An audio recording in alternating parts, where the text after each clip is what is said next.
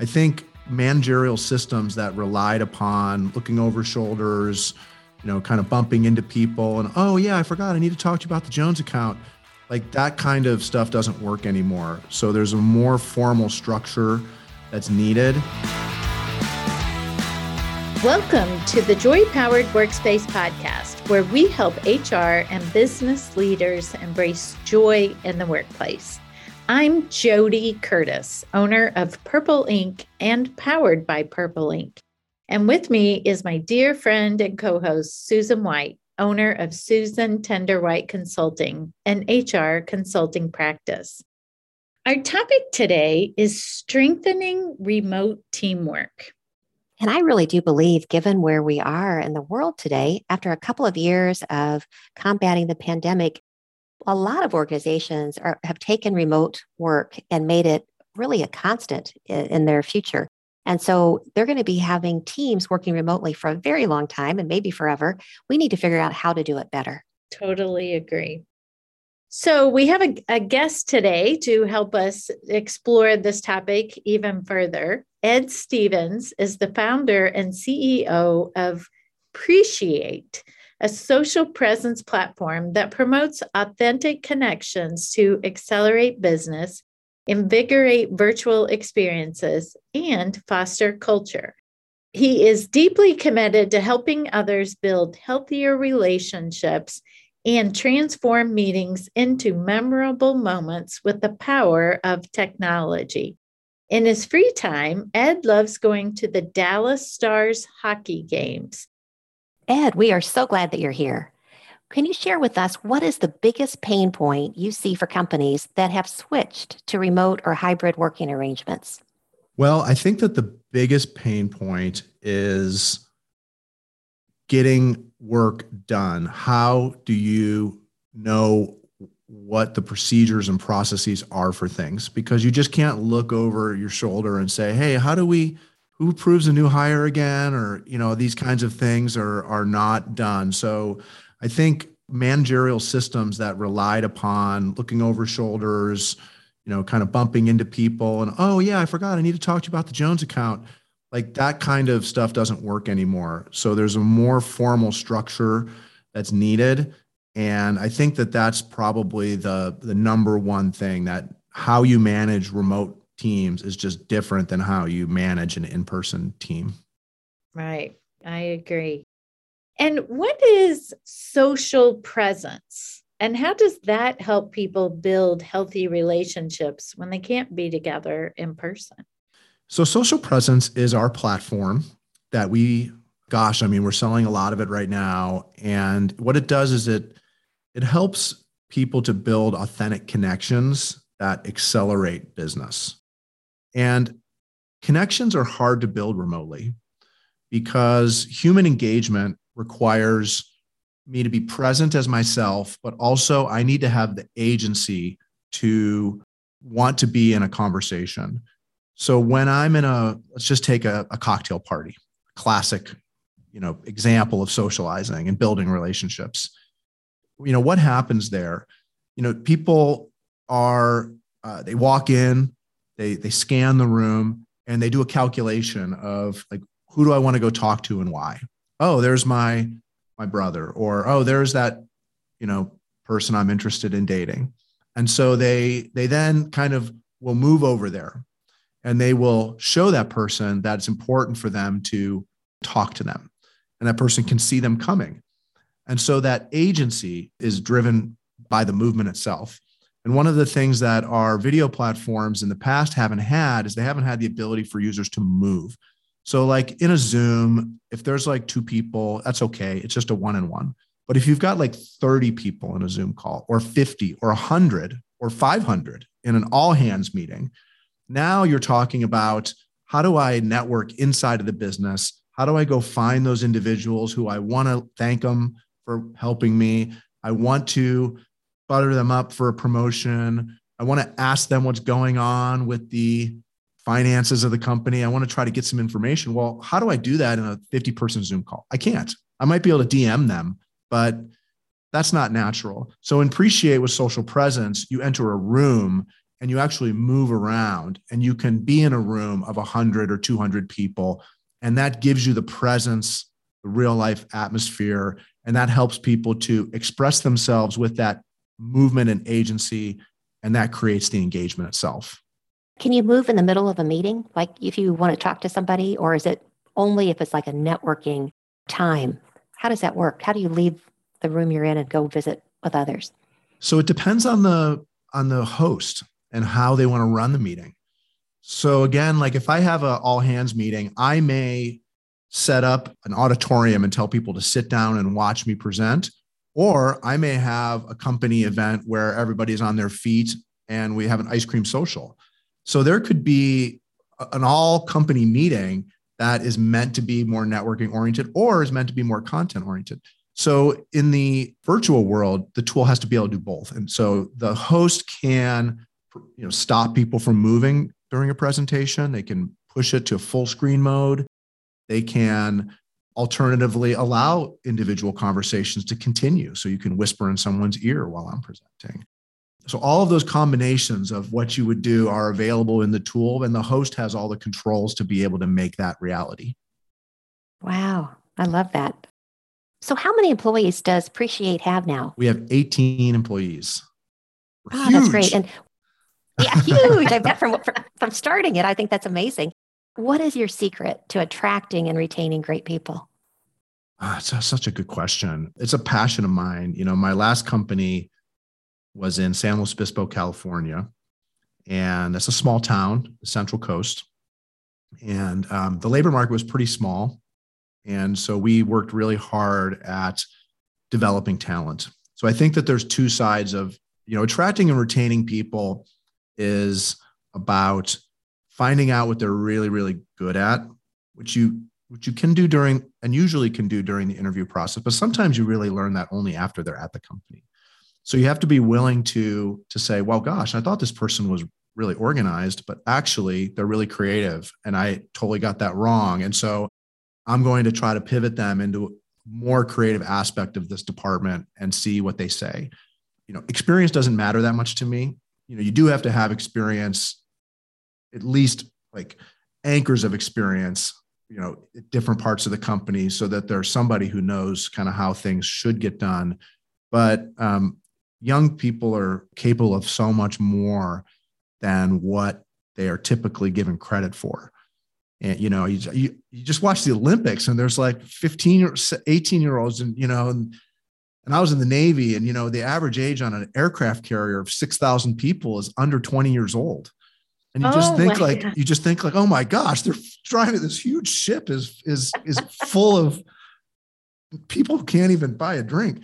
And so, you know, really you need some process and procedures to help, you know, them understand and learn.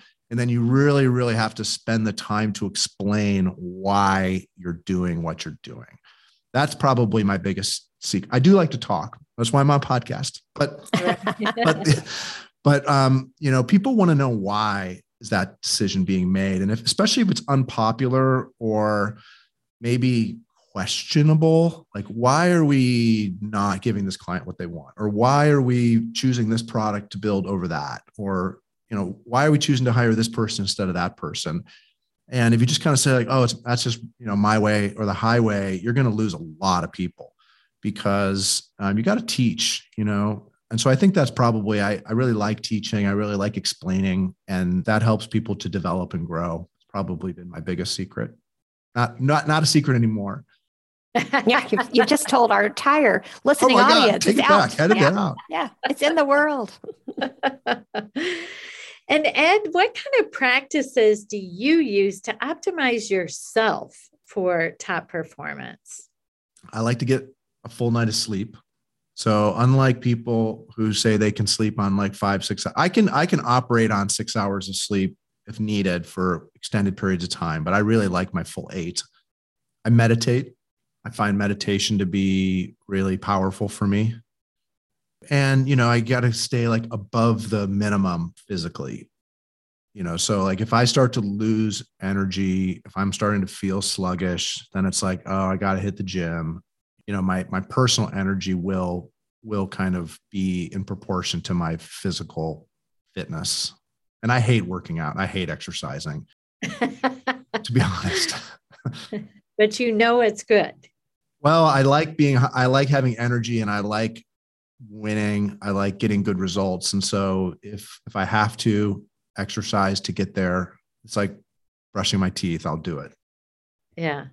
Well, Susan and I are both big fans of sleep as well. Oh. Amen.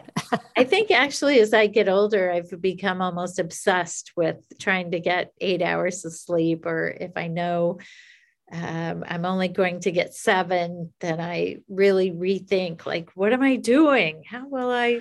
How will I be high energy if I only have seven hours of sleep? So, yeah. And don't underestimate the power of a good nap.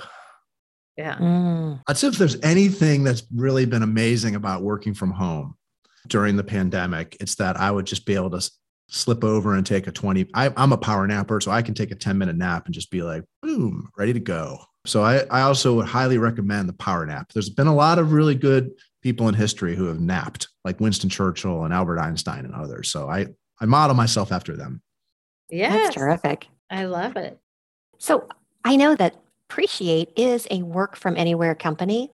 What kinds of remote management techniques have you found particularly useful for leading your teams and providing communication and keeping people feeling really engaged to get the results you need? Focusing on the results side rather than the social side, I would say um, having a process oriented, like task tracker. We use Jira workflows pretty actively. Just as a specific example, uh, we've also used Asana in the past. Those are tools where you can kind of like set up a project and here's all the steps and then assign the task and then watch the task get done and see who's working on it. And that's been a practice in engineering, software engineering for a long time. And unfortunately, I think software companies have a, a, slight, and one of the reasons why you see so many software companies going remote is because they already have a lot of these tools in place for software building. So we just run, you know, like for example, our marketing team has a workflow, a form you fill out if you need a marketing request. Like, oh, I need a piece of collateral for this customer, or I need this logo. You you, you don't email the person, you put it in the workflow, and then they receive it they assign the task to one of the marketing people. When it's done it says it's done. And you know and that way you can kind of track how work gets done. It's painful especially on the creative type. I do i am not a process driven person but you have to then i would say to back that kind of thing up you have to have process oriented people in the company.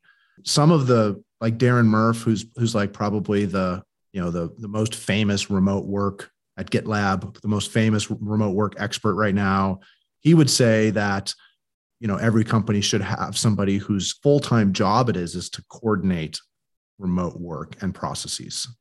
18 people we can't really have that but you know i think when we get to 100 people we will we will have somebody whose full-time job it is is just to manage those things and make sure they're in place and keep it going. So it's you just you just have to be more a little more structured which is honestly challenging you know when you're in a startup or if you want to innovate fast or or you know if you have a creative business it's it's it's hard to balance that like need for structure with the need for creativity. I think that's the hardest part of of the remote work side of it. Yeah. Mm.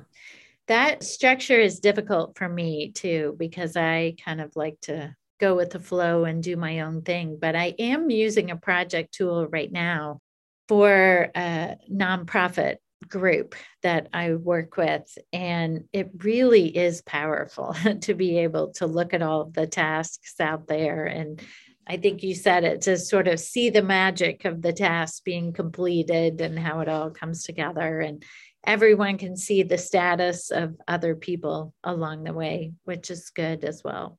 Yeah. Well, you know, if whatever it takes, wherever you find the motivation to to turn into that you know more process oriented person you got to try to find it. It's you know you may be a creative type like me and you know that's just always going to be a challenge and you just have to realize that those kinds of activities are going to take more of your energy.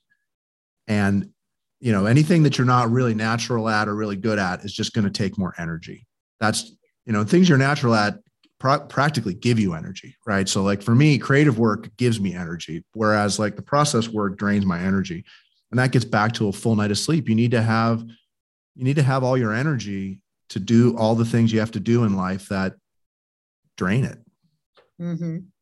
So, speaking of draining your energy, Susan and I like to talk to people about finding joy in their work and in the workspace. What do you think some people are doing, whether it be people in your own office or clients or just research you read that people are doing with regards to remote work that might literally just suck the joy out of their work? Well, I think trying to have complicated conversations by email is the first thing that comes to my mind.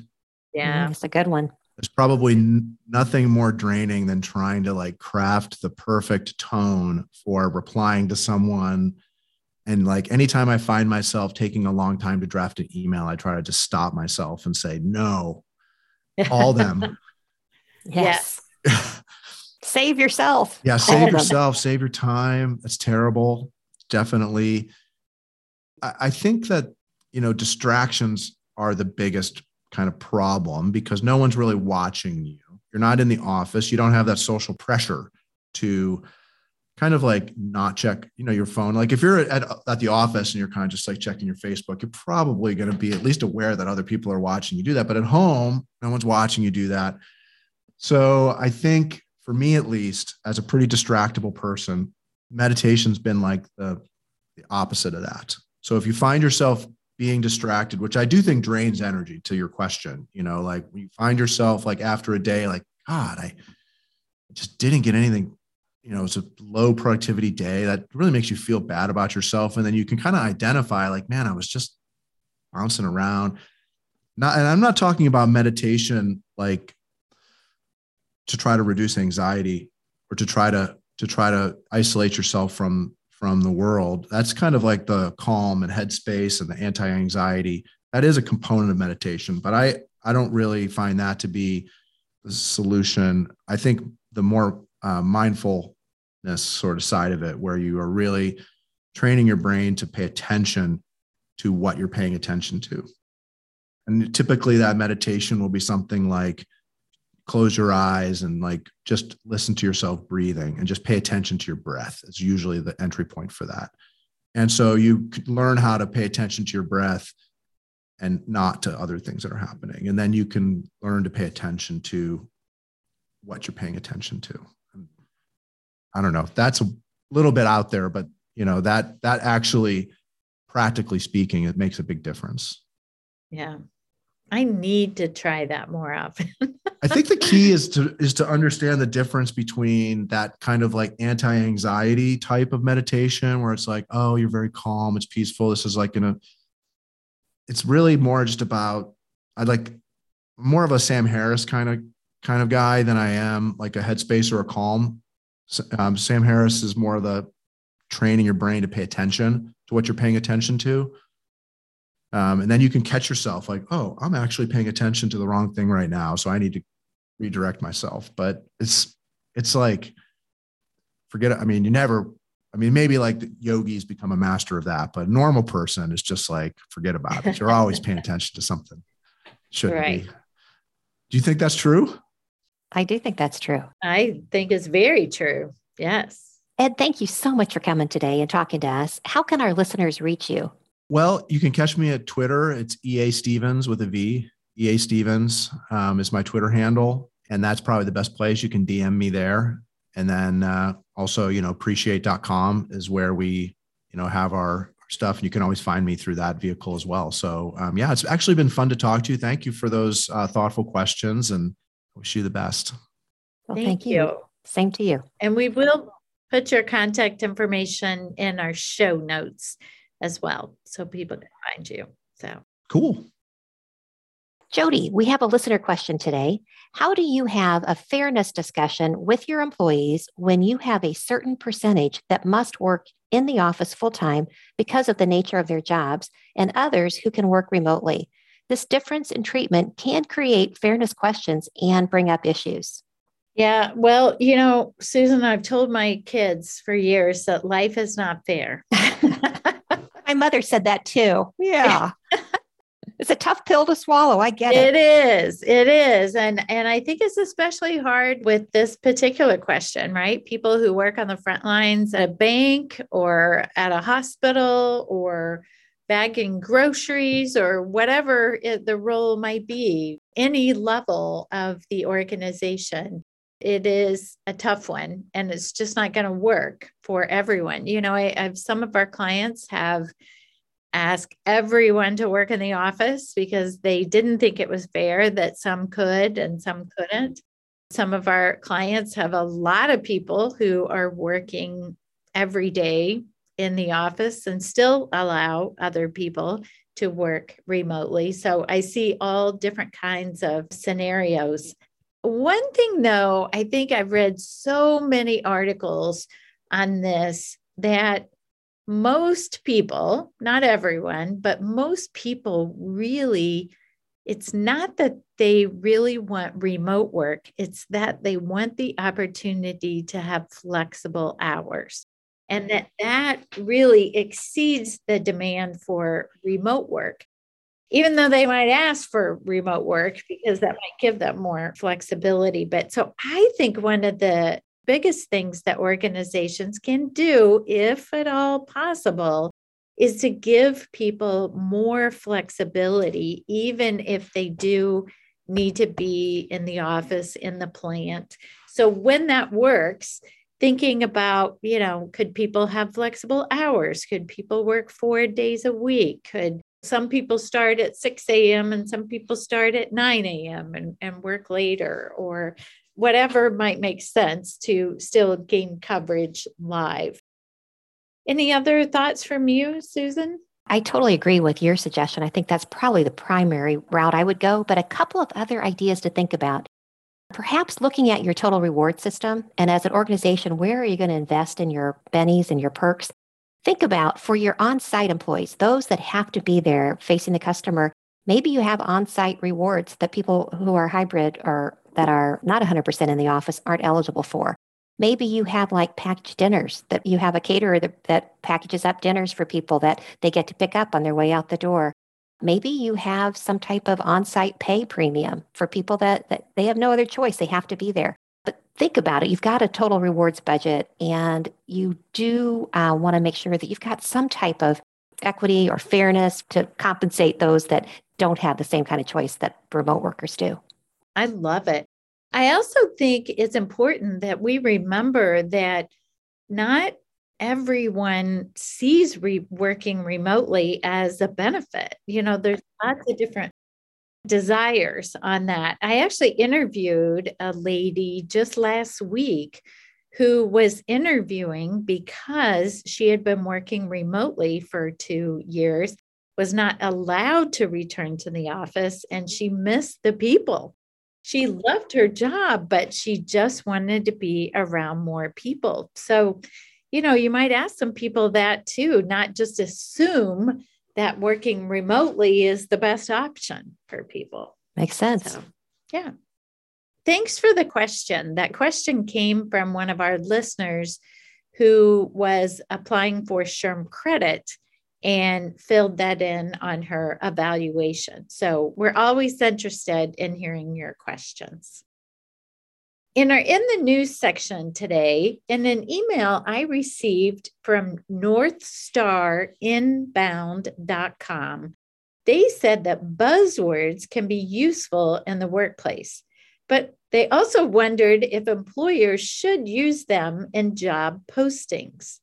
Preply surveyed 1,500 American workers to better understand the effect that language like this can have on the application process and found that it can make a difference.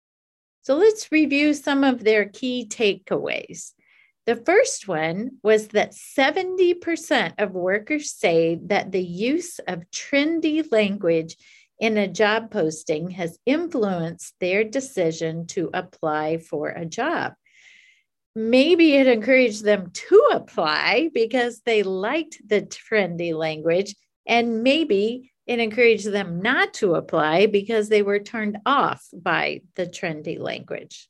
So, what they found actually was that 20% of workers decided not to apply for a job due to business related buzzwords. Yeah, so you really do want to understand that before you put in the trending language, right? Right. And some of those terms they found most likely to be red flags for job seekers included rock star, wears many hats, thick skin. Oh dear, you say thick skin. All I think of is they're going to be saying mean things. Right. Me too. Work hard, play hard, or schedule TBD. oh dear, that TBD could be whatever we need on a given day, right? Yes. I don't know that I put any of those in a job posting, but I could tell you I've said every single one of those buzzwords. So I bet. I bet. The terms least likely to be red flags proactive, empower, leverage, perks and benefits, and proven track record. So those might be words that you consider keeping in your job postings. Right. I like it. So thank you for joining us today and tune in next time. Make it a joy powered day. If you would like SHRM recertification credit for listening to this podcast, please visit getjoypowered.com slash SHRM. You'll find an evaluation of the podcast, and once you complete the evaluation, you will see the SHRM recertification credit code and a link to a proof of participation certificate. Again, that's getjoypowered.com slash SHRM. Thank you for listening, and thanks for your dedication to the HR profession. Thank you for listening. If you liked the show, please tell your friends about it and let us know what you think by rating and reviewing us on Apple Podcasts. You can learn more about Joy Powered at getjoypowered.com. Check out the Joy Powered shop where you can order our books, journals, and other items that power our joy at getjoypowered.com slash shop.